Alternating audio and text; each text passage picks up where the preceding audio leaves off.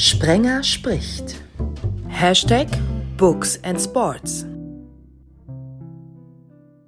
Wow, was war das für eine Resonanz auf unser Osterspezial? Aber natürlich haben wir auch in Ausgabe 13 tolle Gäste. Als erstes möchte ich einen begrüßen, wo ich mich immer frage, Mensch, wo nimmt der die Zeit her auf Facebook? Die Posts, die sind manchmal äh, seitenlang um Bücher, die schreibt der Anna wie Fitzek am laufenden Band. Ich freue mich sehr, Dietrich Schulze-Marmeling. Ja, hallo. Aber die Frage kann ich nicht antworten. Wo nimmst du die Zeit her? Und wann schaffst du es überhaupt noch Bücher zu schreiben? Puh, äh, ich glaube, manchmal äh, muss ich einfach meine unfassbare Faulheit als Schüler kompensieren und wieder gut machen. Das allerdings jetzt schon seit einigen Jahren. Also da habe ich viel Energie gespart fürs, fürs spätere Leben, fürs Postabiturleben. Und ja, ich, ich kann, also ich glaube, ich kann keine intelligente Antwort darauf geben, auf diese Frage. Über das neue Werk reden wir später. Ich habe nur gedacht, also das Buch heißt Trainer. Und wenn einer als äh, Schalker Junge, als Mensch äh, der sich mit diesem Verein identifiziert, wie ich sonst nur bei Uli Potowski erlebt habe oder erlebe, äh, dann ist das Jörg Seveneik, der hat ja in dieser Saison allein schon fünf Trainer erlebt. Jörg, in welcher Funktion? Ähm, ich bin in erster Linie ähm, als Fußballjournalist unterwegs und früher habe ich immer gesagt Sportjournalist, das wäre aber gestrunzt. Und im Zentrum des Fußballs steht natürlich der FC Schalke 04. Ne, ich arbeite freiberuflich, aber sehr oft für Schalke, für Schalke TV, kommentiere all diese Spiele und das war in dieser Saison nicht vergnügungssteuerpflichtig. Du hast ja auch, wir haben uns ja öfters schon mal da gesehen, wenn ich da war, äh, in der gleichen Funktion, die wir ja auch beide innehaben, nämlich als Interviewer für die Bundesliga unterwegs zu sein, äh, dann hast du kommentiert bei Schalke Spielen und neben dir saß Mike Büskens. Was passiert jetzt? Ja, seit der Pandemie und äh, der Schwierigkeit, dass ich zum Beispiel gar nicht ins Stadion rein darf. Also ich darf ins Stadion, aber nur unten in die Katakomben. Ich darf nicht oben auf die Pressetribüne und von da aus kommentieren. Das heißt, ich kommentiere vom Monitor runter und da habe ich jetzt keinen Co-Kommentatoren mehr. Ähm, das habe ich sonst immer bei den Heimspielen gehabt. Meistens oder oft Mike Büskens, weil er es dermaßen perfekt macht. Der hat nun mal das Schalker Herz plus die fachliche Qualität und äh, der ist einfach der perfekte Mann dafür. Einen, den habe ich kennengelernt, da war er Fußballreporter. Das ist ewig her. Es gab immer im Kicker hinten so eine Spalte, die hieß TV-Splitter. Verbessere mich, wenn sie anders hieß. Ja, fünf Jahre lang war Redakteur beim Kicker Sportmagazin. Die heißesten Infos kamen natürlich. Nein, ich verrate es nicht, von wem sie kamen. Nicht, dass es da noch Ärger gibt. Ähm, also, ewig lange beim Kicker, fünf Jahre. Äh, mittlerweile hast du mit dem Sportjournalismus gar nichts mehr zu tun, Michael Gronau. Zum Glück oder schade? Beides. Es ist so, ähm, dass ich mich so ein bisschen in die Tech-Branche verabschiedet habe mit einem eigenen Start-up und einem eigenen Internetportal mit angeschlossener App. Das Positive, dass ich mich aus dem Sportjournalismus zurückgezogen habe, ist, dass ich jetzt eher am Wochenende frei habe und sozusagen dann jedes Spiel gucke, egal äh, ob man aus der Bundesliga oder international, vor allen Dingen natürlich auch England und Spanien. Und das war früher nicht möglich und heute geht es endlich. Ähm, aber lass uns kurz dann noch ähm, über die über die App beziehungsweise über das Portal reden. Wir sind ja alle hier jetzt als Jungpodcaster und überhaupt so voll Tech tech-affin, wenn ich höre, Jörg sitzt da mit Earbuds und so und iBuds oder wie auch immer sie heißt. Also iTop News ist ein Portal, das kümmert sich um aktuelle Apple News fast 24-7, ähm, aber auch um andere Technik-News. Wir testen Gadgets, wir stellen neue Apps vor, wir führen Interviews, wir sind auf Apple-Veranstaltungen. Ähm, ja, und äh, das es als App für iOS kostenlos und natürlich auf iTopNews was aber ja nur ein Teil meiner Arbeit ist, weil nebenher arbeite ich dann auch noch im Tech-Bereich als Autor zum Beispiel für Werben und Verkaufen. Was für dich so dieser ganze Tech oder schreibst du ähm, jetzt böse formuliert noch an der Schreibmaschine? Weiß, welche Richtung ich meine, ne? Ich nehme normalerweise Steinplatten, in die ich dann meine Texte reinmeiße. Nein, Also ich bin, ich, ich äh, bin immer jemand, der, äh, wenn neue Neuerungen kommen, etwas abwartet, äh, bis die Leute links und rechts neben mir diese Neuerung adaptiert haben und die mir binnen von sehr kurzer Zeit beibringen können, sodass ich mich selber da nicht reinfuchsen kann. Also ich bin kein ähm, technisch kein besonders technisch bin ich kein begabter Mensch, muss ich einfach zugeben. Aber ich bin schon jemand, der sich versucht, diesen neuen Dingen auch zu stellen. Jörg, du hast nun auch ähm, schon ewig und drei Tage Fernsehen gemacht, wenn wir jetzt mal so diesen, diesen ganzen Wechsel, ich habe jetzt ein, ein, Interview für dieses neue Portal halt für Sportflash Online, da haben sie mich auch gefragt, Mensch, was hat sich denn eigentlich geändert in den vergangenen 30 Jahren? Meine Antwort fiel relativ kurz aus und lautete einfach nur alles. Wie lautet denn deine Antwort darauf? Ja, das kann man natürlich nur unterstreichen. Auf der einen Seite die technische Voraussetzung, die ähm, einfach die, die Menge an, an Medien, die auf die Fußballspieler, wenn wir jetzt mal in die Bundesliga gucken und die Trainer und die Manager einstürmt. Was sich, lieber Christian, für uns beide ganz besonders geändert hat, ist, dass wir früher so gleich alt waren mit den Spielern und dass mittlerweile die Manager und Trainer äh, jünger sind und manchmal deutlich jünger. Ja, ich habe das, muss ich ja ehrlich zugeben, äh, Philipp Max stand neben mir, da habe ich da habe ich den angeguckt und habe nur ganz laut gesagt, fuck. Und der sagte, was ist los? Ja, ich sag, du, ich habe schon deinen Papa interviewt. Da merke ich erstmal, ähm, wie alt ich geworden bin. Dietrich, wie, wie siehst du diese, weil wenn wir deine Bücher kennen oder auch lesen, dann sehen wir ja auch immer eine, eine gewisse Distanz. Wie, wie siehst du die mittlerweile? Ist die größer geworden? Ja, ähm, ich denke, es ist alles ein bisschen professioneller geworden. Es ist eben, das hat so seine, ich denke, seine, seine positiven und seine negativen Seiten. Die positive ist vielleicht auch die Distanz, dass es eben so eine gewisse äh, Professionalität hier auch beinhaltet. Äh, das Negative ist, dass es eben nicht mehr so kumpelhaft äh, zugeht wie früher, ne? dass man am Tresen anschließend noch die und die Geschichte erzählt bekommt.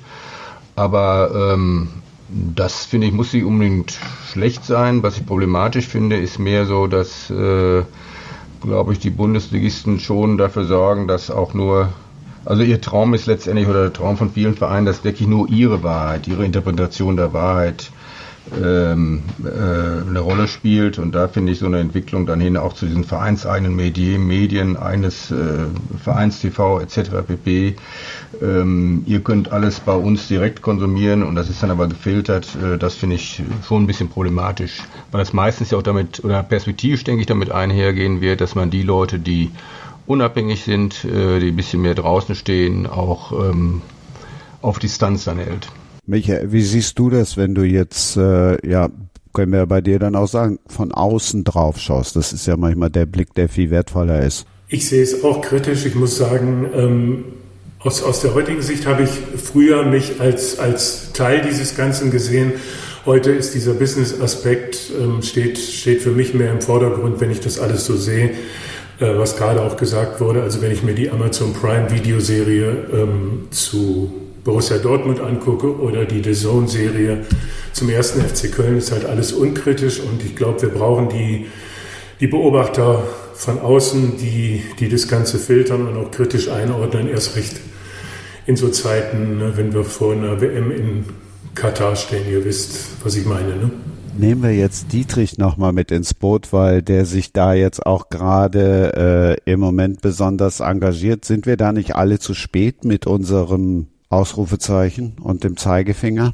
Ja, jein, würde ich mal sagen. Ich bin auch nicht überrascht äh, über diese Reaktion, die es in den letzten, letzten Wochen gab. Ich glaube, so ein bisschen ausgelöst auch durch Kalle Romaniges äh, nicht so gelungene Auftritte äh, auf dem Berliner Flughafen und später anschließend im Sportstudio und sicherlich auch über die, durch die Meldung im Guardian dann über die Toten auf den Baustellen. Ähm, ich habe auch nicht gedacht, dass die Diskussion erst so richtig, wenn überhaupt, nach der EM losgehen wird. Das ist aber offensichtlich nicht der Fall. Und ähm, ich meine, okay, ich sag mal, ähm, die Chance, so eine WM zu stoppen, äh, die ist extrem gering. Die ist etwa so groß wie die Chance für Arminia Bielefeld, deutscher Meister zu werden. Aber Arminia Bielefeld hat äh, Achtungsergebnisse erzielt. 3 zu 3 in München und äh, 2 zu 1 ist in Leverkusen. Und so ähnlich sehe ich auch die Kritik und die Kampagnen zur WM in Katar, dass äh, einfach eine gewisse Sensibilität mobilisiert wird gegenüber Austragungsorten, gegenüber den Bedingungen, unter denen solche äh, Turniere stattfinden. Und ich glaube, bei Katar spielt auch noch ein bisschen was anderes eine Rolle. Ähm, Katar ist, äh, wie soll man sagen, da, da kulminieren so die ganzen Kritiken, die wir haben an der Entwicklung des Fußballs. Kommerz, Korruption, ähm, Turniere in nicht gerade demokratisch verfassten Ländern äh, etc. Ähm, und die gesamte Unzufriedenheit äh, mit, dem, mit der Entwicklung des Fußballs, die, die konzentriert sich, glaube ich, momentan auf Katar, weil du hörst, ähm, die Gründe, warum Leute das ablehnen, sind zum Teil ganz unterschiedlich. Das reicht von, ich will keine WM im Winter, wo kommen wir denn dahin? So ein Argument, das ich ein bisschen fragwürdig finde, ein bisschen eurozentristisch finde, weil dann kommen solche Turniere auch für andere Länder nicht in Betracht, eben bis hin, äh, das ist doch 2010 eine korrupte Entscheidung gewesen und dann spielen wieder die Arbeiterrechte, Frauenrechte etc. pp. Äh, in Katar eine Rolle. Ähm, da kommt alles, ich habe den Eindruck, kommt momentan so alles zusammen, alles fokussiert sich dann da auf Katar. Ja, wir sind jetzt bei äh, Katar sicherlich wahrscheinlich auch äh, eher einer Meinung oder auch haben wir auch eine klare Meinung zu. Etwas differenzierter müssen wir beide das natürlich dann ja auch schon aus, aus, aus Eigennutz sehen, wie das eben dann ist, äh, auch für einen Verband oder eben auch für die Vereine zu arbeiten. Ich bin ganz ehrlich, ich bin sehr dankbar, dass ich seit äh, zehn Jahren die Chance habe, für die Bundesliga internationale Interviews zu machen, die dann halt in China und Japan laufen, äh, weil sonst wäre ich jetzt nicht mehr in einem Bundesliga-Stadion. Also das hat natürlich dann immer auch was mit einem zweischneidigen Schwert zu tun. Wir hatten vor zwei Wochen Lutz Rosenberg von Lipinski zu Gast. Da ging es dann auch lange um Corona und um Einnahmen und so weiter und so fort. In meiner Brust schlagen dann da oft auch zwei Herzen. Das des Fan, des Fußballliebhabers und dann natürlich auch das desjenigen, der jetzt irgendwie äh, zu Hause auch nicht unbedingt den Fensterkit essen muss. Jörg. Ja, dass wir ähm, Teil des Ganzen sind, da sind wir aber auch, wenn wir nicht mittendrin sind, sondern ein bisschen an der Seite stehen, ähm, weil du nicht bei jedem Bericht über jedes Spiel ähm, die ganzen Zusammenhänge nochmal auf den Tisch bringst und sagst, was alles falsch läuft, die Entwicklung ähm, jetzt nur mal bei Schalke 04, ja, das ist ja ein, ein Managementversagen und Vereinsführungsversagen von unbekanntem Ausmaße. Ähm, da weiß man gar nicht, wo man anfangen soll und wo man aufhören kann. Äh, das sind Dinge, du weißt, du bist mit drin im Kommerz. Das hat inzwischen jeder Fan geschluckt. Selbst die Ultras wissen, dass die Ecken äh, versponsert sind, um das Extrem zu nehmen im Marketing ähm, und sagen, ja, irgendwo fressen wir das, weil uns die Liebe zum Spiel und diese Atmosphäre im Stadion, die natürlich im Augenblick fehlt wie nur was, ähm, weil uns das einfach zusammenhält und weil uns das immer noch so fasziniert, dass man bei aller Kritik und Distanz, die man zu Dingen wie Kommerz und Korruption entwickelt, einen trotzdem nicht loslässt und man bleibt immer noch dabei. Michael, du warst beim Kicker. Bist du von der Einstellung eher elf Freunde? Damals nicht, heute würde ich sagen eher ja. Auch äh, wenn ich mir so Sachen angucke, ähm, aktuelles Beispiel vom Wochenende, ihr habt es alle mitbekommen.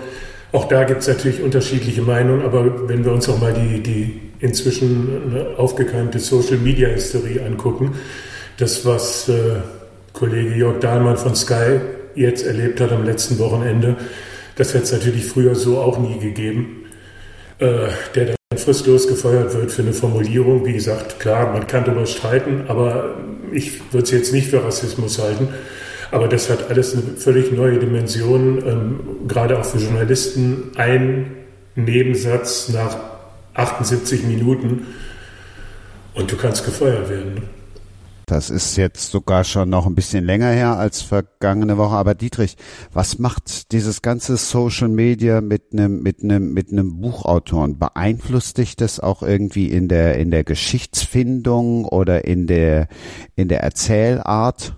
Ich finde, Social Media ist extrem ähm, anstrengend, was extrem kurzlebig ist und man muss sich da äh, manchmal aus Debatten auch einfach rausschalten. Ähm, sonst macht dann das, ja, ist das einfach zu, zu strapaziös.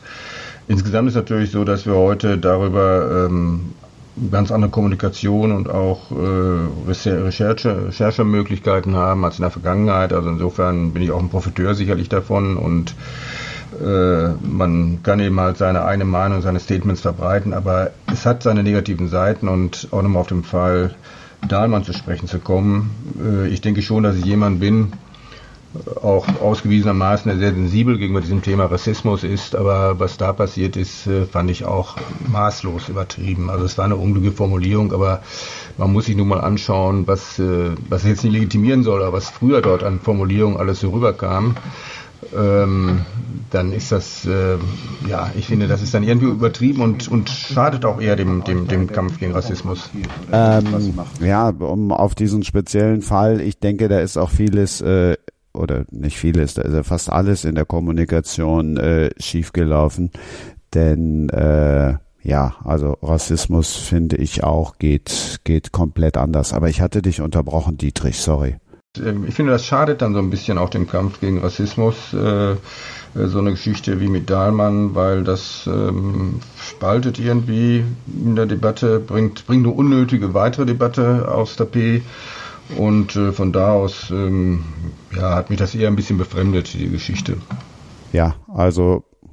Ich erinnere mal dran, in den, in den 70er Jahren hat Heribert Fassbender, ja. glaube ich, gesagt, schickt die Argentinier in die Pampa. Ne? Also ja, es gab Facebook auch. Twitter.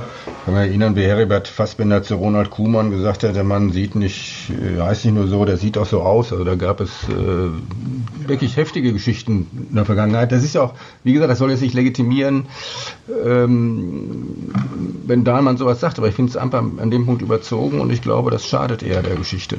Ja, wir wollen ja auch dazulernen, das ist das eine. Und bei Dahlmann waren es eben mehrere Dinge, die aufeinander aufgebaut haben. Ja, das habe ich nicht, muss ich zugeben, nicht so richtig verfolgt. Ich äh, schließe das jetzt mal ab, indem ich einfach auf meinen Unterarm gucke. Da steht Omnia Tempus Habet, also alles, alles hat äh, seine Zeit. Da die 70er dann jetzt mit dem zu vergleichen, ist sicherlich, sicherlich auch schwierig. Aber was klar ist, Achtung Jörg, jetzt kommt eine so geniale, so sensationelle und geile Überleitung. Was klar ist, Social Media ist alles andere als Quality Land. ähm, ja, Quality Land ist ein Buch, das ich gerade lese. Wir hatten aber doch eigentlich gesagt, dass ich über Friedrich Anni sprechen will. Sehr gerne. Das war auch nur, weil ich jetzt gerade gedacht habe, Mensch, wie kommst du jetzt wieder zum eigentlichen Thema zurück, sprich zum Thema Buch? Ich dachte, du hättest gesagt, Social Media kommt bei äh, Friedrich Anni jetzt eher weniger vor. ja, ja, zum Glück. Nein, klar, bring uns deinen Ani. Ich wusste ja, was du im Moment noch liest und äh, deshalb habe ich nur jetzt gedacht, Mensch, jetzt baust du mal eine geschickte Überleitung, aber wie das halt so ist. Alles klar, ja. Ich habe ein Buch das schon sehr, sehr alt ist und in erster Linie habe ich das genommen, weil es eben der Anfang einer langen Reihe ist, die einem, wenn man denn da drauf steht, sehr, sehr viel Spaß bereiten kann. Das Buch heißt Die Erfindung des Abschieds Darüber steht noch ein Tabor Süden Roman. Es ist der erste Tabor Süden Roman und der Autor ist Friedrich Anni, Jahrgang 59, geboren in Kochel am See in Oberbayern, Vater Syrer, Mutter aus Schlesien. Das ist schon eine Geschichte von sich aus. Ähm, Anni ist natürlich auch ein Nachname. Ich möchte nicht wissen, wie der Junge gelitten hat auf dem Schulhof, als die Latein bekommen haben und den Plural gelernt haben. Annus, Anni.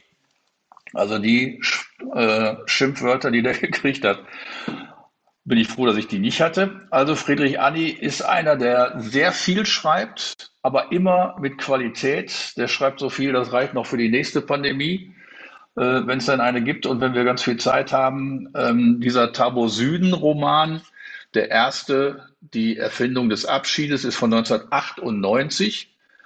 Ähm, und dieser Tabo Süden ist ein Kommissar am Anfang, hinterher wird er zum Privatdetektiv, der aber in erster Linie Vermisste sucht. Der kümmert sich um Menschen, die verschwunden sind. Der kümmert sich genauso um die Menschen, die zurückgeblieben sind und die Verschwundenen vermissen. Und da geht es in den meisten Fällen nicht um große Gewalttaten. Das sind Krimis, die ohne die riesen Action auskommen. Da sind nicht irgendwie äh, alle fünf Seiten Page-Turner drin. Da ist äh, ganz viel Gesellschaftsbeschreibung in einer Sprache, die mich sehr anspricht, die teilweise lakonisch ist, meistens wenn es so um die Handlungsschritte geht, was man jetzt einfach macht, um in der Ermittlung weiterzukommen. aber sehr poetisch in der Beschreibung der Figuren und der Atmosphäre. Das ist sprachlich echt hochklassig, was er da macht. Ähm, und als ich den ersten Roman von ihm gelesen habe, habe ich gedacht, der kann doch nur einen geschrieben haben. Ja? Was der da an Sprach, äh, sprachlicher Vielfalt gebracht hat, dem können doch nie wieder solche Dinge einfallen. Naja, und er haut jedes Jahr mindestens einen, eher zwei raus und ähm, das sind mittlerweile 21 in der Tabor Süden-Reihe. Dieser erste ist über 450 Seiten dick. Meistens sind die aber nur so zwischen 200, 250, allerhöchstens 300. Ähm, ist nicht so einfach zu lesen, weil es sprachlich anspruchsvoll ist, aber mich spricht es an. Es geht immer ähm, um diese Charakterisierung der Leute, um die, die Unscheinbaren. Das spielt immer in München.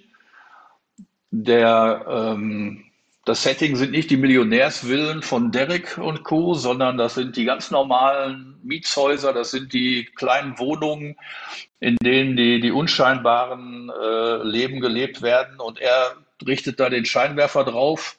Das ist immer melancholisch, das ist teilweise, geht das in Richtung Verzweiflung.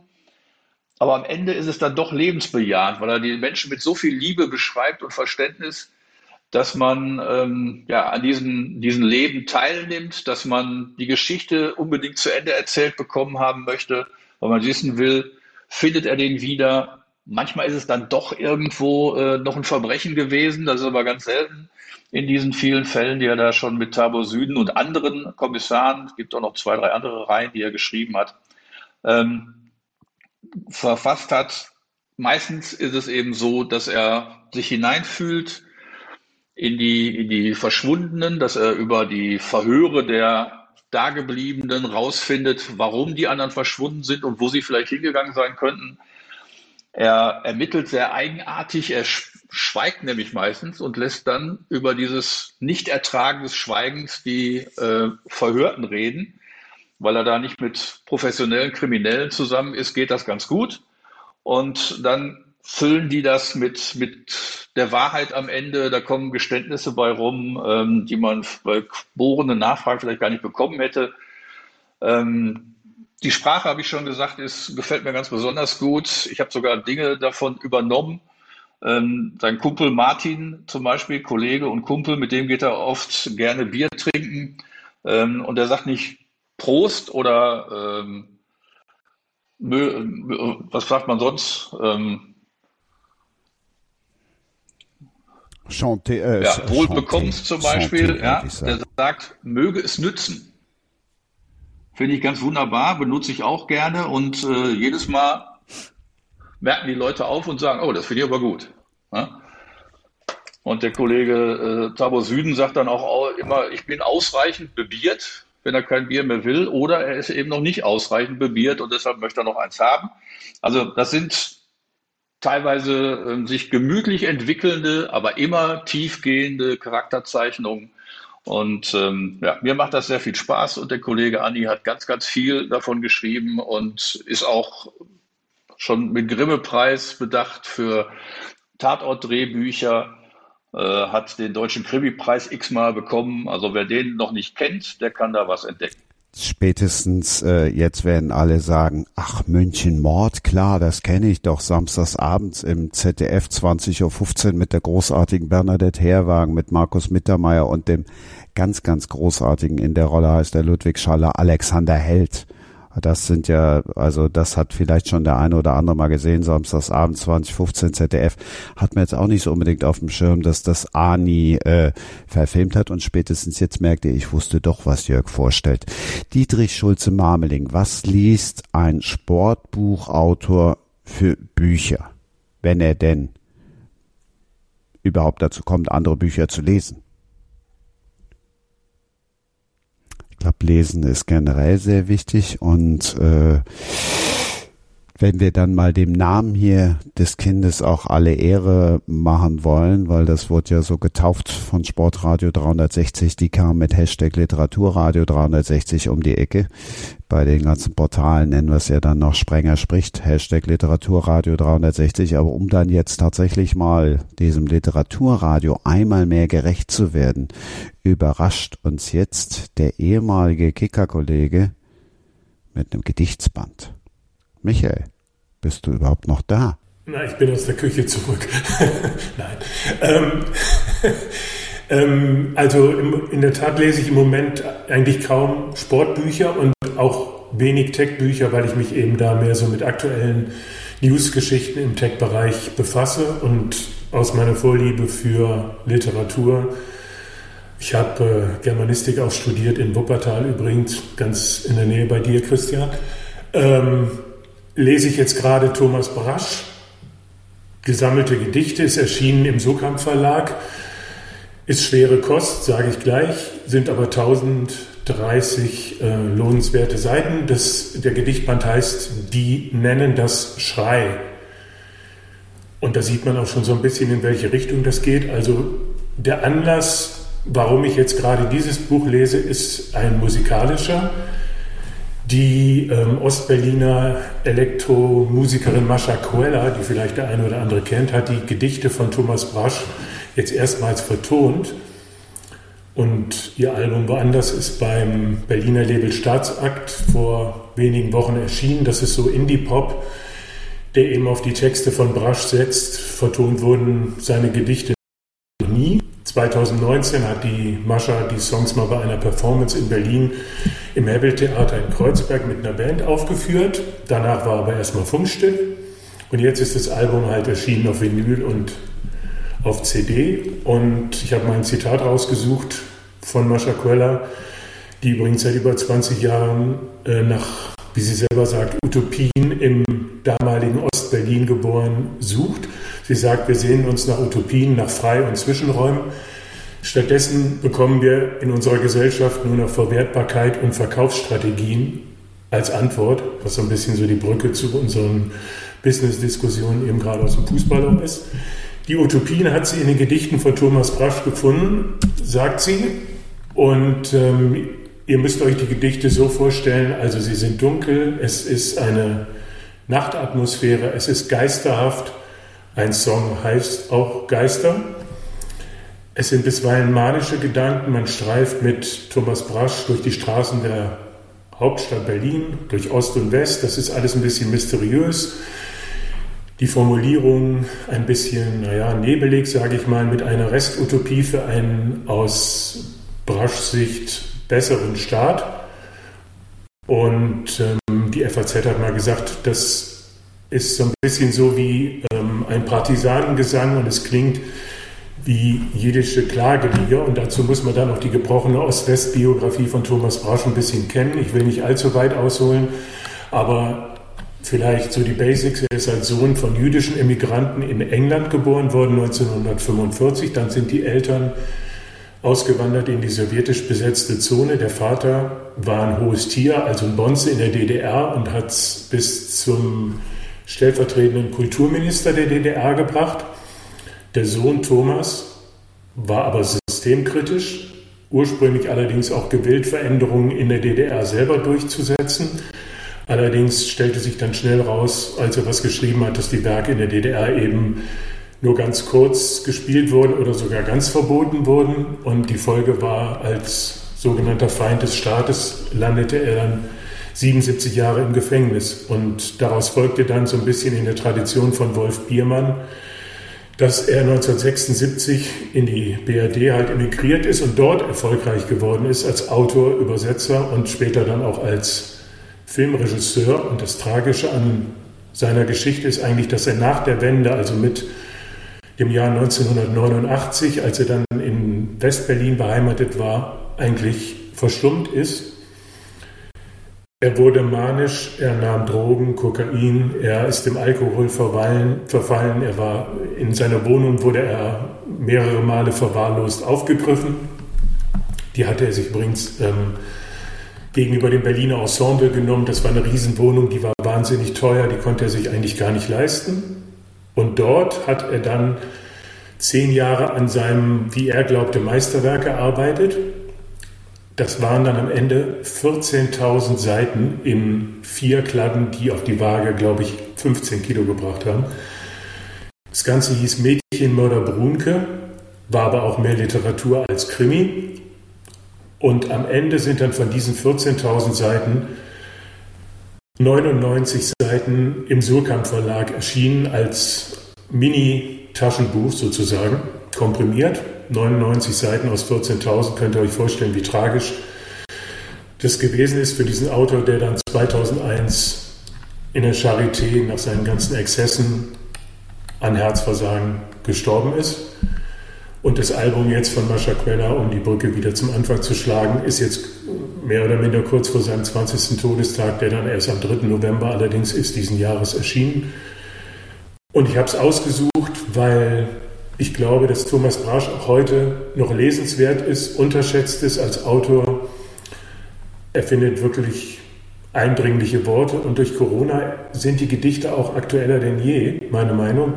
Ich sage mal so Stichworte Solidarität, Stichwort Werte, Stichwort Ost-West und auch Stichwort zerrüttete Familien, denn in dem Zusammenhang ist auch die Familiengeschichte der, der Familie Brasch, dem Vater, hatte ich ja eben gerade erwähnt, verfilmt worden und ist auch bisweilen in der ARD-Mediathek ähm, abrufbar, sehr interessant. Also das Buch zur Familie gibt es auch von der kleinen Schwester Marion Brasch, die heute bei einem Berliner Radiosender als Moderatorin arbeitet. Das heißt, ab jetzt ist Ruhe und erzählt alles über diese Familie, weil sie ist die letzte Überlebende und sie schildert halt auch ihren Bruder Thomas eindringlich. Und ähm, vielleicht noch die Pointe der, der ganzen Biografie von Thomas zum Schluss. Der Vater Horst, der starb genau 1989, bekam dann eine Bonzenbeerdigung und liegt in der Gedenkstätte der Sozialisten, wo also wirklich nur die ranghohen Parteifunktionäre der DDR begraben sind in Berlin-Friedrichsfelde. Thomas ist dann aus dem Westen für die Beerdigung, obwohl er ein schwieriges Verhältnis zu seinem Vater hatte, wieder nach Ostberlin zurückgekehrt und ist gemeinsam mit den SED-Funktionären hinter dem Sarg seines Vaters gelaufen. Thomas ist dann später in Berlin-Mitte auf dem Dorotheenfriedhof beerdigt worden. Dort war ich auch schon mal in den letzten Wochen. Also zusammengefasst, ich empfehle eigentlich gleich ein ganzes Paket, die Gedichte von Thomas Brasch, das Album hören von Mascha Quella, Thomas Braschs erfolgreichstes Buch lesen, das wäre Vor den Filtern sterben die Söhne und dazu den Roman über sein Leben, das hat sein Freund Klaus Pohl erzählt, im Arche Verlag erschienen. Wen es interessiert, das Buch heißt Die Kinder der preußischen Wüste. Das ist eigentlich die Biografie von Thomas Brasch und wie er nach der Wende quasi Alkohol, Drogen und, und Manien verfallen ist. Und natürlich den Film die Familie Brasch anschauen. Viel Holz, ich weiß, aber lohnt sich wirklich. Ich weiß, dass du eine große Leidenschaft für Musik hast. Wahrscheinlich ist aber so die Pointe der Geschichte, die wir gerade gehört haben, eher jetzt dein Geschmack als äh, vertonte Gedichte, oder? Ja, wenn ich zum Thema Musik und Lyrik was sagen darf, dann fällt mir als erstes die Zeltinger Band ein. Wer kennt noch die Zeltinger Band? Kenn ich, ja. Der geschätzte Kollege Andreas Renner, der macht sonntags eine Musikshow. Auch sehr hörenswert. Das wäre dann tatsächlich auch noch was äh, für Jörg, weil da geht's auch um die Musik, die Jörg gerne hört. Aber Dietrich, du kannst jetzt äh, dem Michael Gronau sagen, warum er denn jetzt endlich mal wieder ein Buch in die Hand nehmen soll, was sich mit Sport beschäftigt, was, so heißt der Untertitel auch zu Recht, sich mit den wichtigsten Männern im Fußball beschäftigt. Die Trainer, so heißt dein neuestes Werk. Ganz geschafft habe ich es nicht, ehrlicherweise muss ich zugeben. Aber also zwei Drittel oder mehr habe ich gelesen. Warum soll Michael Groner und alle anderen, warum sollen sie es komplett lesen? Ich lese auch noch weiter, also ich bin nur noch nicht bis zum Ende gekommen. es ist immer schwierig, so seine eigenen Sachen zu verkaufen. Ich kann ja mal, ich sage mal ein bisschen was zum Inhalt. Dieser äh, Titel ist ja so ein bisschen provokativ, die wichtigsten Männer im Fußball, aber auch bewusst, ähm, weil ähm, wenn Trainer ständig entlassen werden, siehe Schalke in dieser Saison, also wenn bei jedem sportlichen Problem äh, gleich der Trainer zur Disposition gestellt wird, äh, auch seitens der Medien, ähm, da muss er ja extrem wichtig sein, weil wir uns immer von diesen Trainerwechseln eine Besserung der Situation ähm, versprechen. Also ich glaube nicht, dass er so wichtig ist, wie es diese ähm, ständigen Entlassungen, die ständige Diskussion um seine Person ähm, äh, suggerieren nahelegen, äh, aber er ist natürlich eine Trainer schaffen Mannschaften, Trainer entwickeln Mannschaften, äh, Trainer Äh, manchmal bauen auch Trainer äh, ganze Vereine auf, äh, siehe Arsene Wengers Einfluss bei, bei Arsenal London beispielsweise oder mit Busby Manchester United oder äh, der heutige FC Liverpool wäre ohne Bill Shankly, der den ganzen Verein äh, umgestülpt hat, nicht denkbar. Äh, Alex Ferguson bei, bei Manchester United etc. Äh, es ist eine Geschichte des Trainerberufs von den ersten ähm, meist englischen und schottischen Pionieren, die nach Deutschland kamen. Also es ist natürlich auch, es ist eine internationale Erzählung, aber Deutschland spielt schon äh, immer eine, eine große Rolle durchgehend. Ähm, die nach Deutschland kamen, weil man in England diesen Beruf für völlig überflüssig erachtete. Äh, da stellte immer noch der Vereinssekretär die Mannschaft auf und ähm, deswegen Leute, die Trainer werden wollten, gingen auf den Kontinent und wirkten dort als Entwicklungshelfer in Italien, in Spanien, in Deutschland, aber auch in anderen Ländern. Und äh, gut, es erzählt halt die Geschichte dann von den ersten, von den ersten Pionieren äh, dieses Berufs äh, bis hin dann zu den Nagelsmännern äh, von heute. Und auch die Veränderung, die der Beruf ähm, äh, erlebt hat, äh, also die, die, die, die, Bedeutung der Taktik heute, der Technik auch, ähm, also der technischen Mittel, die heute im Trainer zur Verfügung stellen, stehen, ähm, etc. Ich hatte schon mal 2003 ein Buch gemacht, das hieß Strategen des Spiels. Das war mir so eine Ansammlung von Porträts von großen Trainern. Und äh, jetzt hatte ich mehr den Anspruch, wirklich die Geschichte des Berufes zu erzählen, anhand dieser Person. Also nicht mal diese Person so furchtbar in den Vordergrund zu stellen. Ich spiele natürlich immer spielt natürlich eine große Rolle, nicht einfach eine Ansammlung von Biografien zu, äh, zu bieten, sondern diese Biografien dann auch ähm, in entsprechenden Epochen einzuordnen und äh, miteinander zu verbinden. Das ist grob betrachtet der Inhalt dieses Buches. Und äh, ich habe auch nicht nur Trainer gewürdigt, die große Titel gewonnen haben. Das ist ja immer die Frage, was sind große Trainer? Es gibt ja auch Trainer wie beispielsweise Wolfgang Frank, mit dem viele gar nicht viel anfangen können, der aber für die Entwicklung des deutschen Fußballs ähm, von Bedeutung war. Ähm, also auch solche Trainer habe ich gewürdigt, die jetzt nicht unbedingt die ganz großen Titel gewonnen haben, aber vielleicht bedeutender war als mancher, der fünf oder sechs Meisterschaften gewonnen hat, weil sie ähm, das Spiel verändert haben, weil sie Einfluss auf dieses Spiel genommen haben. Also ich habe zum Beispiel Namen gefunden, die hatte ich ehrlicherweise mein Leben lang äh, bisher noch nicht äh, gehört. Jetzt bin ich auch nicht so der, der, der, der Freak, der die Premier League guckt, aber Herbert oder Herbert Chapman heißt er dann ja wahrscheinlich, der von 1925 bis 34 bei Arsenal war.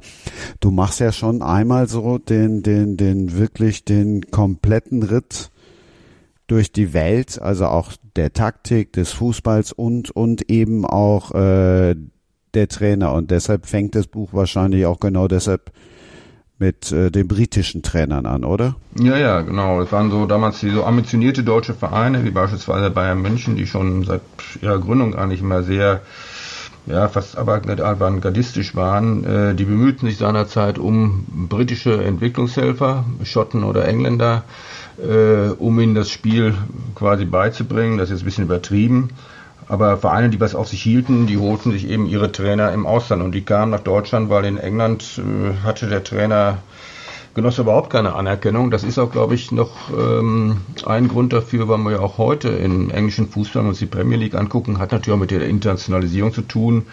Äh, bei den Top-Vereinen doch vorwiegend, ähm, also abgesehen von Brendan Rodgers, dem Nordirren bei Leicester, äh, vorwiegend ausländische Trainer finden. Und äh, okay, es gab immer die Schotten wie Alex Ferguson. Bei Schottland hat eine ganz besondere Trainergeschichte, hängt auch mit der Wissen, Wissenschaftlichkeit dieses Landes zu tun. Da hat man immer eine andere Herangehensweise an diesen Job des Trainers gehabt.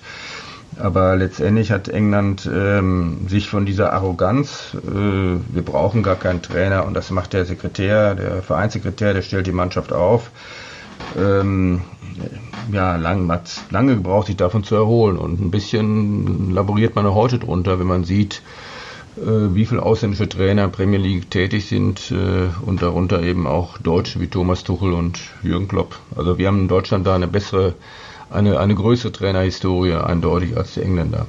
Jürgen Klopp finden wir natürlich auch ausführlich und du hast ja gerade schon gesagt, also da geht's dann äh, eben auch so ein bisschen dann um die, also den finden wir, äh, dachte ich zumindest, im Kapitel unter Fußballprofessoren, Fußballphilosophen und Motivationskünstler.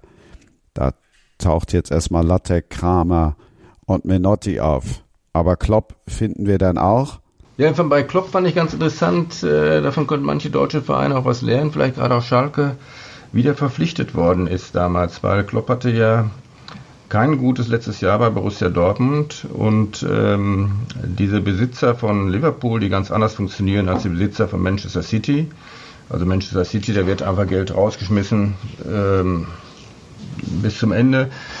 Äh, bei Liverpool ist mir ein Sportunternehmen, wo man schon genau darauf achten muss, wie dieses Geld eingesetzt wird. Äh, die haben ihn geholt, nachdem sie sehr intensiv seine ganzen Spielzeiten Dortmund analysiert haben und sind dann, was die letzte Saison von Klopp anbetraf, äh, wo Dortmund ja nur Siebter wurde und hier schon zu Lande so ein bisschen das Gerede war, naja, es ist auch die große Kloppzeit, ist auch endlich vorbei, endgültig vorbei. Äh, da haben sie festgestellt, ähm, dass Borussia Dortmund eigentlich gemessen an den Chancen, Spielanteilen sofort in der Saison hätte Zweiter werden müssen und dass diese Mannschaft einfach ähm, ein unfassbares Pech gehabt hätte, verglichen mit vielen anderen Mannschaften in Europa. Und dass Jürgen Klopp ein Trainer wäre, der immer Spieler besser gemacht hätte. Und das hat er bei Liverpool ja auch gezeigt. Momentan gerät das an so einen kritischen Punkt in Liverpool auch, die Mannschaft ziemlich ausgelaucht.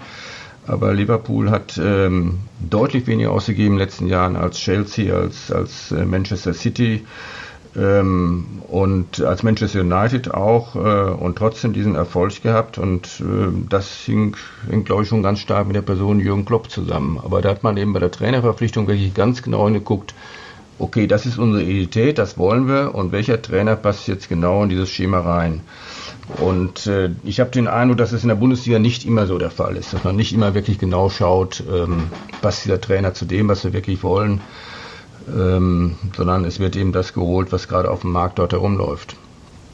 Bleiben wir bei Kloppo, weil ähm, da ist ja auch ein, ein, ein Großteil im Buch geht ja dann auch darum, jetzt zum Beispiel bei Kloppo, ähm, das schöne Zitat, äh, für Klopp war sein Gegenpressing ein Spielmacher, der beste Zehner, den Dortmund je hatte, ist unser Gegenpressing. Also du hast dich dann auch in dem Buch schon sehr auch mit, mit, mit Taktik und mit Veränderungen, wie jetzt auch Johann Cruyff zum Beispiel seine DNA implantiert hat, auch schon sehr auseinandergesetzt. Ja, Cruyff ist ja für mich, äh, ich gebe ja zu, dass ich Cruyffist bin. Ich finde, dass ähm, Cruyff unheimlich viel sowohl als Spieler wie als Trainer äh, für den Fußball getan hat und ähm, äh, wenn man sich anschaut, wie damals Borussia Dortmund die Meisterschaften gewonnen hat unter Klopp, ähm, das war viel in eine Phase rein, wo die Bayern eben halt schwächelten, ähm, sich neu äh, sortieren mussten und die Dortmunder äh, mit ihrer Art von Fußball die Liga einfach zwei Jahre lang überraschen konnten, auch Bayern München überraschen konnten. Das, irgendwann war das natürlich auch entschlüsselt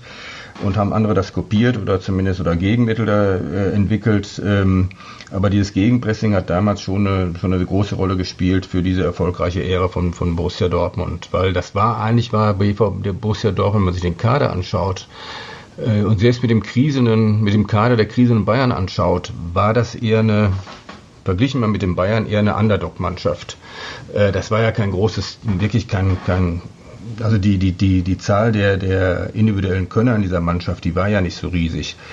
Ähm, und äh, von da aus musste man sich einfach etwas einfallen lassen, was, was äh, die Liga überraschte, was die Liga noch nicht kannte, um dann wirklich diese Schwächephase von Bayern München auch auszunutzen. Bevor wir jetzt dann das Ende mit der Zukunft bestreiten, müssen wir oder würde ich gerne auch noch, weil wir ja eh schon so ein bisschen, ein bisschen mal das Schwere besprochen haben, auch noch äh, Kapitel 3 ist das, was man auch jedem empfehlen kann, Trainer, Trainer in dunklen Zeiten, also jüdische Trainer, was, was ist mit denen passiert und was, ja, was mussten sie, was mussten sie erleiden? Erzähl uns einfach auch mal kurz, was dich äh, diese, zu diesem Kapitel A bewegt hat und was dich da am meisten bewegt? Ich habe ja schon erwähnt, dass äh, die deutschen Vereine anfangs eigentlich schon schottische Entwicklungshelfer verpflichtet haben. In den 20er Jahren waren dann äh, Trainer aus Wien und äh, Budapest sehr en vogue, weil in Wien und Budapest ähm, ein Gegenentwurf zu diesem englischen Kick and Rush entwickelt worden war. Ein Gegenentwurf, der sich mehr an das damalige schottische Spiel, Flachpassspiel, äh, orientierte als an diesem englischen Spiel.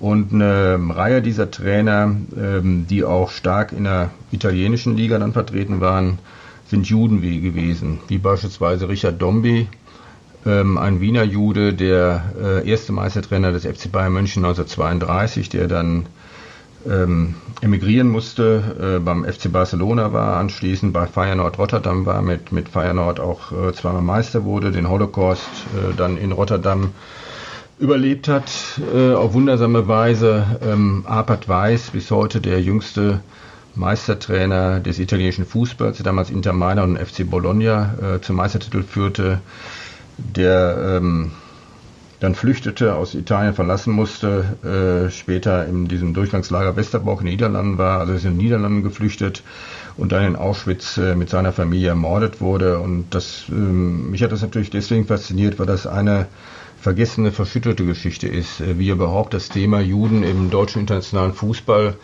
ja eigentlich erst seit 10, 15 Jahren wirklich zu einem Thema geworden ist. Ähm, ich habe mich auch sehr stark daran beteiligt, ja diese, diese Geschichte wieder, wieder auszugraben. Und das ist dann in so einem Buch dann auch schon ein Herzensanliegen, äh, an diese Menschen zu erinnern und auch nochmal darauf hinzuweisen, welche enorme Entwicklung, welche große Rolle diese gespielt haben in der Geschichte des Fußballtrainers und in der Entwicklung des Fußballs. Die Entwicklung des Fußballs fangen wir, bevor wir dann den Autor wieder ins Boot holen, der das Schlusskapitel dazu geschrieben hat, fangen wir mit Michael Gronau an. Wohin geht denn das Spiel der Zukunft? Das Spiel der Zukunft, das ist äh, eine große Frage. Also ich würde sagen, es geht einfach äh, in die Richtung, dass die Liga aufpassen muss, dass sie nicht die, die absolute Bodenhaftung verliert. Diese ganze Geschichte mit den, mit den Gehältern aus den letzten Jahren, die, das ähm, ist bei den Leuten schon schlecht angekommen, aber man hat es irgendwie akzeptiert. Aber in der letzten Zeit gab es, finde ich, viele, viele Geschichten, wo man sich nur noch an den Kopf fassen muss. Und da muss einfach wieder mehr Normalität und ähm, ja, mehr, ähm, mehr Denken an das große Ganze und nicht an, an den einzelnen Geldbeutel. Das, das, daran muss man wirklich appellieren. Und, äh, Hier gebe ich ja. dann die Überschrift zu dem Kapitel mit. Das war nämlich gerade der Untertitel. Die Überschrift heißt mit oder gegen den Ball. Der Untertitel heißt, wohin geht das Spiel in Zukunft? Was meinst du? Naja, du, es gibt im Fußball immer diese zwei Situationen. Entweder du hast den Ball oder du hast ihn nicht. Das wird sich auch nie ändern. Und deshalb ist äh, mal mit und mal gegen den Ball. Du kannst das dann versuchen, möglichst oft mit Ball äh, hinzukriegen, indem du gegen den Ball besonders aggressiv bist, sprich äh, das Gegenpressing ähm, perfektionierst, dass du den Ball schnell wiederholst und dann musst du aber auch was damit anfangen können. Und ähm, da hoffe ich, dass es immer wieder Leute gibt, Spieler gibt, Trainer gibt, die es schaffen, äh, sich was Neues auszudenken, neue Möglichkeiten, während das Spiel immer schneller wird, die Leute immer athletischer werden, die Räume immer enger werden, trotzdem Ideen entwickeln, trotzdem kreativ sein und ähm, ja, dann wird es auch immer wieder zu Situationen kommen, wo du mit der Zunge schnallst und sagst, hier gestern oder war es vorgestern dieses Rabona-Tor bei, bei Arsenal gegen die Spurs, da guckst du nur und sagst, das hast du noch nie gesehen. Du guckst seit zig Jahrzehnten Fußball, du hast tausende von Spielen gesehen, aber so ein Ding noch nie in deinem Leben. Und dann bist du wieder bei der Faszination Fusek. Und der Autor gibt uns jetzt die einzig wahre Antwort die es nicht gibt wahrscheinlich, Dietrich. Ja, es ist, ähm, glaube ich, damals in der Diskussion um Russland 2016, 2018, Entschuldigung, äh, sind so falsche Alternativen aufgebaut worden. Ich, also Ballbesitzfußball oder nicht Ballbesitzfußball. Und äh, wir haben ja mittlerweile sehen wir ja Trainer in der Bundesliga, die durchaus eine Balance hinbekommen. Ähm, denke da an Marco Rose, auch wenn er momentan nicht so erfolgreich ist, oder an Nagelsmann äh, in Leipzig, der den Rangnick-Fußball durchaus weiterentwickelt hat äh, ähm, äh, bei Leipzig. Ähm, mir ging das mal so ein bisschen auf die Nerven, weil das dann auch Einfluss hatte auf die Diskussion um Ausbildung. Und ich glaube, in der Ausbildung von jungen Fußballern ist ganz wichtig, dass wir ihnen den Umgang mit dem Ball vor allem beibringen und nicht nur den Umgang gegen den Ball beibringen. Und das Spiel mit dem Ball ist natürlich immer ein bisschen schwieriger als das Spiel gegen den Ball. Und ähm, darum ging es mir eigentlich so im letzten Kapitel, einen, einen meist falschen Widerspruch äh, aufzulösen. Weil, ähm, also wenn wir nochmal Russland 2018 nehmen, das ist immer leicht gesagt, äh, die spielen zu viel Ballbesitz Fußball, die haben zu viel Ballbesitz. Also statistisch ist es schon so, die Wahrscheinlichkeit größer, dass du ein Spiel gewinnst, äh, wenn du den Ball hast, ich hab da, bin damals mal die ganzen Daten von WM-Spielen durchgegangen, da war das ziemlich eindeutig. Und zum anderen, wenn die anderen den Ball nicht haben wollen, dann kannst du ihn auch nicht einfach äh, auf dem Anstoßpunkt liegen lassen. Irgendwann wird der Schiedsrichter sagen, einer muss jetzt den Ball nehmen. Ähm, die Frage ist eben dann, wie schon erwähnt wurde, was du mit dem Ball dann anstellst. Und das war sicherlich in Russland nicht so fantasievoll. Da gab es verschiedenste Gründe für. Ähm, aber gegen tiefstehende Mannschaften, die den Ball nicht haben wollen, wirst du immer mehr Ballbesitz haben. Und dann geht es darum, Kreativität, Technik und so weiter und so fort zu schulen, dass man mit dem Ball etwas anfangen kann. Aber dieser, diesen Widerspruch daraus, diese Ideologiedebatte, die daraus gemacht wurde, ähm, Ballbesitz äh, oder ähm, Balleroberungsfußball, ähm, finde ich, ist, ist Quatsch, weil wenn man die großen Mannschaften sich anschaut, dann stellt man fest, die beherrschen, die beherrschen beides. Und wenn ich mit Ball spielen will, dann muss ich ihn sowieso erstmal erstmal äh, erobern. Ja gut, was die Gesamtentwicklung des Fußballs anbelangt, da gebe ich meinem Vorredner durchaus recht, dass hier Fußball sehr aufpassen muss. Die Leute sind jetzt doch auch in der Pandemiephase sensibel geworden gegenüber bestimmten Entwicklungen und ähm, wir müssen schon aufpassen, dass wir da nicht, nicht, nicht überdrehen und uns vielleicht auch auf etwas magerere Zeiten äh, einrichten. Aber ich glaube, wir gehören allen Jahrgängen an, die ähm, noch, noch Bundesligaspiele erlebt haben, wo die Stadien nicht ausverkauft waren, wo auch nicht die heutigen Gehälter gezahlt wurden. Und trotzdem war es ein großartiges Spiel, trotzdem hat das dieses Spiel begeistert. Und wo wir auch noch nicht so viele Wandtapeten auf dem Rasen gesehen haben. Bei mir ist ja immer so ein bisschen eine Challenge. Was mache ich dann am Ende für ein Buch? In der vorletzten Folge, also vor dem großen Osterspecial, bin ich ja dann auch nochmal umgeschwenkt und das habe ich mir jetzt dann gerade auch gedacht, äh, weil wir A ja auch ein bisschen schwerer geworden sind und B passt das jetzt also auch so gerade von wegen Wandtapeten. Ich habe ja auch schon verraten, dass ich auch ein Tattoo habe. Kann schmerzhaft sein, so ein Ding sich stechen zu lassen. Ähm, wir haben jetzt ja auch den einen oder anderen erlebt, der sich das mal äh, während der Pandemiezeit hat stechen lassen. Noch schlimmer ist es natürlich, wenn du äh, so ein Ding am lebendigen Leibe rausgeschnitten bekommst. Das kann sich jeder vorstellen, wie, wie weh das tut. Allein äh, die Vorstellung, ist schon krass. Und wenn ihr euch dann nochmal vorstellt, dass jetzt dieses bemalte Stück Haut dann noch zu Leder gegerbt wird, ist jetzt auch nicht so richtig viel besser. Ihr merkt schon, am Ende wird's dann nochmal leichter, beziehungsweise geht's dann nochmal in Richtung Thriller. Briefmarken sammeln habe ich nicht so mit, da lese ich dann doch lieber ein Thriller. Das Buch, das ich dann noch kurz erwähnen wollte, ist nämlich der Tattoo-Sammler. Ist wirklich äh, lesenswert, war ein Thriller-Debüt. Ich lese auch immer gerne mal Thriller-Debüts. Eins, was jetzt gerade auch noch den Ausschlag gegeben hat, warum ich mich jetzt für das Buch entschieden habe, gerade war, weil es eine englische Autorin ist. Also wir bleiben dann doch nochmal in England. Autorin Alison Beltham heißt sie. Und eigentlich denkst du, es kann nur ein Mann schreiben, aber das äh, spielt auch aus der Sicht einer Frau.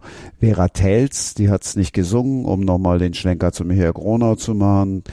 Bei Gedichte und Singen, ich weiß, also sie hat es dann auch vorgelesen. Zehneinhalb Stunden, absolut hörenswert werde den Plot muss ich ja nicht groß weiter erklären. Also der, der Buchtitel sagt ja wirklich alles aus. Die ganz großen Überraschungen bleiben, bleiben in dem Buch auch aus. Aber es ist spannend, ist gut zu lesen. Und es gibt auch noch ein paar nicht alltägliche Infos für Leute, die sich mal ein Tattoo stechen lassen wollen. Also wir haben jetzt wirklich äh, damit mehr oder weniger für alle was im Angebot gab. 500 Seiten sind's. Ihr Lieben, das war, wenn ich auf die Uhr gucke, jetzt die längste Sendung. Das haben wir bisher noch nicht geschafft. Also die längste reguläre Sendung. Michael Gronau, vielen Dank nach Berlin. Verrat uns kurz, was für ein Fan bist du? Ich bin Fan des Wuppertaler SV. Hui. Bei Dietrich Schulze-Marmeling habe ich schon in einem der vorherigen Podcasts gesagt, weil wir da auch einen Fan von Preußen Münster hatten. Da habe ich Dietrich Schulze-Marmeling schon angekündigt, als Preußen-Münster-Fan? Woher kommt die große Liebe zu den Preußen? Ich bin in der Nähe von ähm, Dortmund aufgewachsen, in Kam, die meisten nur durch die Verkehrsnachrichten bekannt. Dort wurde man zwangssozialisiert als Borusse und ich hatte immer so als Zweitverein, das hing aber auch damit zusammen, dass meine Eltern ihre Studentenzeit in Münster verbracht hatten, wir dort gute Freunde hatten, äh, die Preußen. Und heute ist ein bisschen so, weil ich in der Nähe von Münster wohne, dass ich es einfach bequemer finde, dann mal mit dem Fahrrad äh, in dieses alte, verrottete Preußenstadion zu fahren. Äh, dritte Liga letztes Jahr, jetzt nur vierte Liga. als diesen Riesenaufwand zu betreiben, nach Dortmund zu fahren, wo man anschließend drei Stunden im Stau steht. Ähm, ja, und daraus, ähm, aber ich habe so eine richtig, ich muss, ich muss sagen, ich bin heute mehr jemand, der auch Spiele distanziert betrachten kann, nicht mal mit so viel Emotionen wie früher.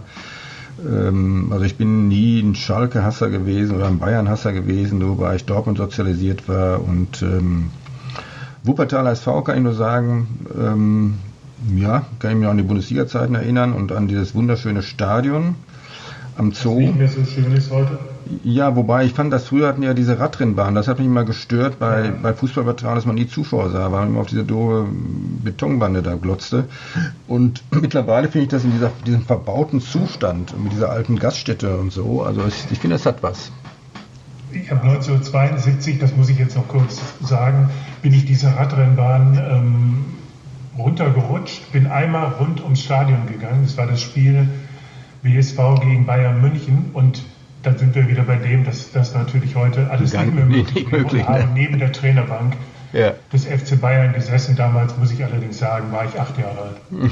Jörg, jetzt wollte ich dich mit ins Boot holen, weil wir gerade gelernt haben, er ist kein Schalke-Hasser. Das heißt, du kannst mit ihm anstoßen und ich finde, das ist das wunderbare Schlusswort. Wie heißt nochmal der Trinkgruß von Sabo Süden, Tabo Süden? Möge es nützen. In diesem Sinne, vielen lieben Dank dass ihr dabei wart. Möge es euch auch nützen. Michael Gronau, Dietrich Schulz-Marmeling, Jörg Seveneik, es war mir ein Fest. Danke und tschüss. Jo. Ciao. Ciao, Glück auf. Tschüss. Ciao. Das war Sprenger spricht. Hashtag Books and Sports.